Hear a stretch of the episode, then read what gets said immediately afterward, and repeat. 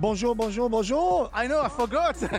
That's your that's your title. I've stolen forgot, it. I And I'm my French is terrible, but no, I am excited to be back here, Christoph. I'm so happy that you're back uh, with us again this year, and of course the podcast, the Zwift podcast.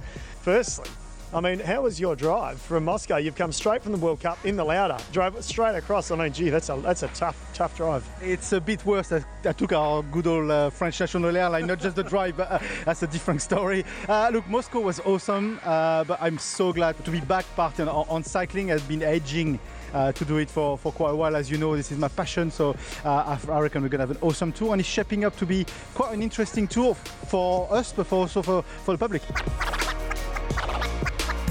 Robbie McEwen just uh, popped in into the podcast. Hey, Robbie, how are you? Yeah, great, great. Uh, important day for uh, for the winner today because first stage we said with Micah first tour first stage first win. What was it for you when you won that first stage and what is it going into the into his head?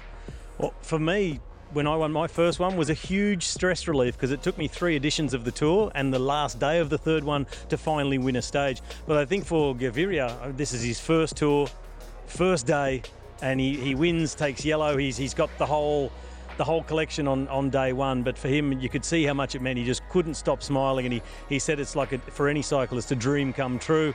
And he said he was struggling to find the words to, to explain how it felt, and that, that is what you feel like you're such a huge relief uh, going in, whether it's your first tour, your fourth tour, you haven't won yet. There's always that pressure you have on yourself, knowing you might be favourite, even if you're not.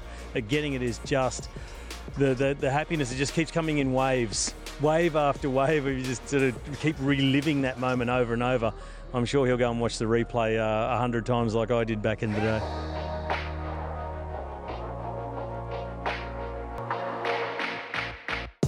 Hey, Micah, look who's uh, coming around. Ah, the legend, the legend that is one of Australia's favourite sons, Jens Voigt. I think I can say that, can't I? We claim you a lot, don't we? I was going to say the man, the legend. Well, whatever. It all sounds good to me.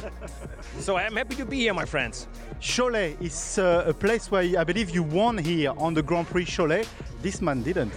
How mean is that? Do we? Do you have to remind him of that? You did actually last. You did yesterday. You, you remind the listeners you did it. yes, of course. But tell us about it, Jens, because you've got great memories here, haven't you? I did. It was um, one of the um, cold, rainy days in the spring, and uh, we managed, uh, yeah, get away in the end, and uh, I could win the race, my first win of the season that year. And yeah, I remember it. Um, you know, this one like two or three seconds, you know you gotta win. Nobody else is close enough to get catch you anymore. So you know you're gonna win. At this moment, we're just rolling across the line. You go, yes, I got this. Before all the crowd and the fans and the friends like crash on you, this precious little moment where you're all alone with yourself. You got like zen, inner peace with yourself. These are the moments you train and work all year long. I, I cannot believe you ha- ever have Zen. You're too hyper to have Zen. Come on. Oh, I am. I am. Uh, um, I do have these moments. So, um, um, according to my wife, sometimes she would call me a sleeping tablet. Way, I do not believe that.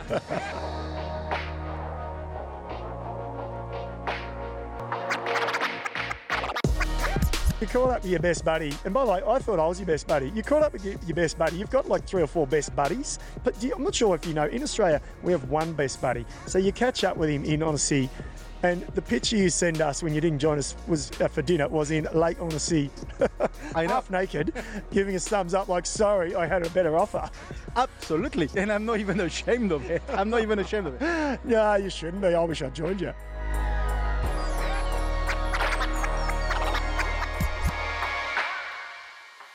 Micah, I think, is that Alberto Contador over there? It is. It is. Come on, get the mic. Run, run, run, run. All right, I'm gone. Alberto, you're almost more famous now that you've retired. It's crazy.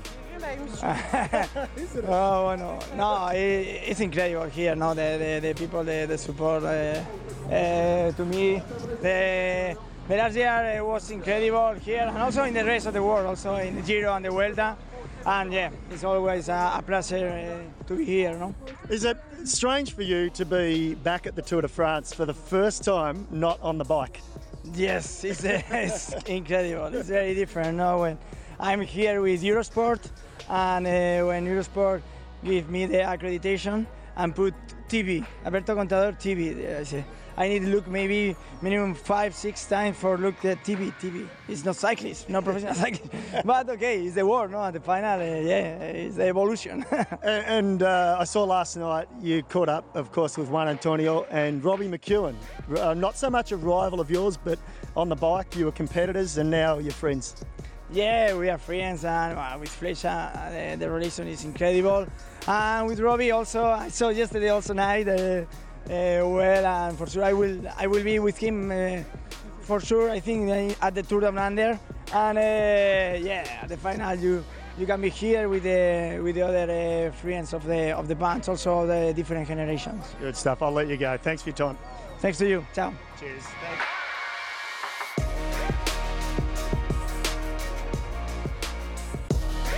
short of breath because we are actually climbing the Alpe d'Huez. We're on corner roughly 10 and I'm joined with Maka. Maka, that's quite a climb even we were walking it. It is. You know, it's uh, it's a little bit cheeky, but we're almost walking as quick as a few of the bike riders. we see a couple of uh, electric bikes cruising past. They're barely raising a sweat. But um, it's going to be a great day, isn't it? There are literally thousands. There are hundreds of thousands. I mean, ASO. Uh, their prediction is 1 million people. We've had incredible weather.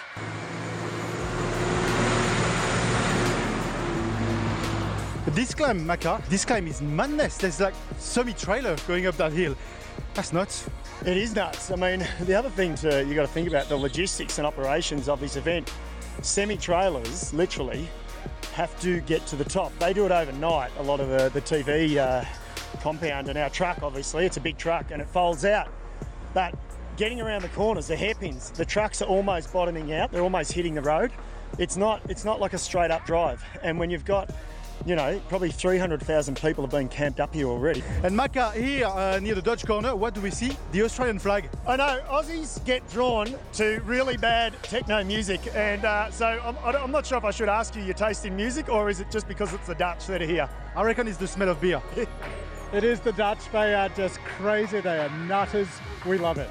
I love the dress ups. The, you can't beat the pumping music, the dress up, multicolored suits, the orange everywhere, and the beer flowing, and the dancing. The dancing's great. So up the Huez, I rode it yesterday. Love it. And rode it on a kid's bike, a little BMX kid's bike, all the way up, standing up. You know, we, we thought we thought the, the Dutch were the nuts guy, the, the nut cases.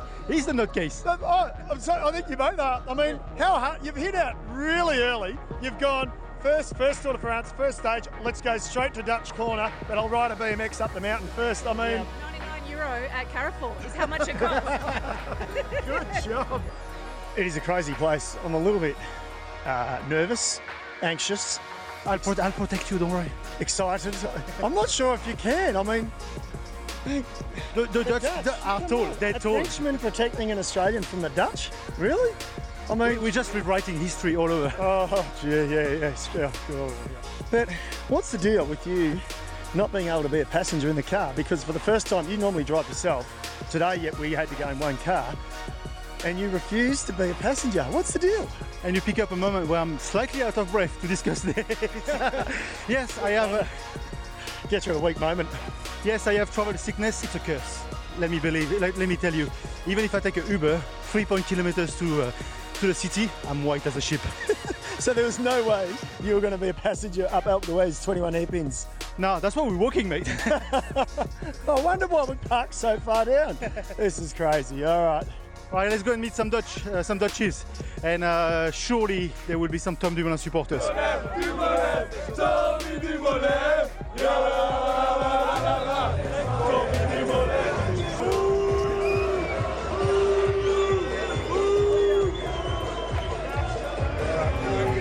Maka, uh, we just heard a lot of booing.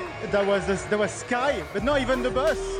I know, it was the team truck and the mechanic, the poor mechanic. They got a tough gig. They slave away. They're the last to go to bed. They're the first to get up. He's driving the truck up, and he gets booed from the Dutch fans. So, oh no, there's no, there's no gifts on d'Huez. There's no friendships. It's war. Absolutely.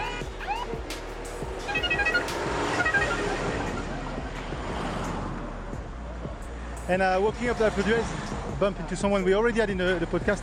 Charles O'Grady, how are you? Oh yeah, it's a lot harder walking it than riding it. I think. How many times have you been up this hill actually yourself as a professional? Um, probably about 15, yeah, 15 to 20 times. Yeah. We Uh, can, we, One year we did it twice. The Tour de France thought we needed to do it again just in case it didn't hurt us enough. we can hear like as we're walking, it's a proper circus. Does that feel this way when you're a rider? I look at when you're riding it by now, um, you're so completely wasted that you don't really enjoy it. It's you're just tired. You just, you know, you're normally a bit hunger flat. You, you you're not thinking straight. All you're thinking about is just getting to that that flamme rouge and finishing. So you see the party, you hear it, but it's just a, a tunnel of blurry party noise. You smell it. You know, everyone's been here for a couple of days, having lots of fun, and yeah, you look at it, but it's not really registering. And actually, I've got one last question. Even on Dutch corner, because it seems crazy. Was it the same in your days? Yes, yeah, I think it's getting crazier and crazier. Um, and probably by the time I came through, maybe half of them had fallen asleep. Thank you. I'll let you walk up. No worries, thanks. All right, okay, let's do this. Cheers. Because I think we deserve one. We had 20 plus podcasts by wind, heat, and all in time on a deadline by 7.30 every day. We did. I actually thought you were going to say we had 20 plus beers, and I was like, no, don't don't say that. no, we did, and look, a, big well done to you. Um, I've- you know I've sung your praises, but I mean it. You, you've done a fantastic job, and I hope the listeners have enjoyed it. I think they have because we've had more listeners this year, so I'm so happy to be a part of it, and. It's a new thing for me because I've, I've come into the sport uh, or, or stepped out of cycling as an athlete and into the TV and media side, but I'd never really done a podcast. So it's been good. We're two years in and we're, we're hitting our straps, aren't we? Aren't we? The sky sky's the limit. Yeah, and you know what? Uh, before we go, and, uh, and uh, we had a big thumbs up from Stuart O'Grady because he actually listened to the podcast and he said to me, "I'm going to subscribe because this is actually brilliant." For, for me, there you go. I'm not going to say job done. That's a big, big praise from from a great man. Stuart, really? You serious? Wow, that is awesome. No, he is. Uh, he's a great guy, Stewie, and um, you know, for a guy who's done so many Tour de France's and had so much success, I mean, when he listens to it, come on, peeps, get on board, get on board. And tell your friends. Uh, I guess we do that. Uh, well, we got two weeks off, and then uh, we do that uh, that again. We will do it all again. Looking forward to it. Absolutely. Uh, that was the Zwift Cycling Central podcast. Uh, remember, you can uh, download or look back or listen back to all these podcasts on our website or schedule a ride or check out the rides on our lovely friends at Zwift.com. Thank you, Micah. And uh, you deserve a break. We'll see you in about two weeks. Definitely. Don't you won't hear, see, or anything from me for two weeks.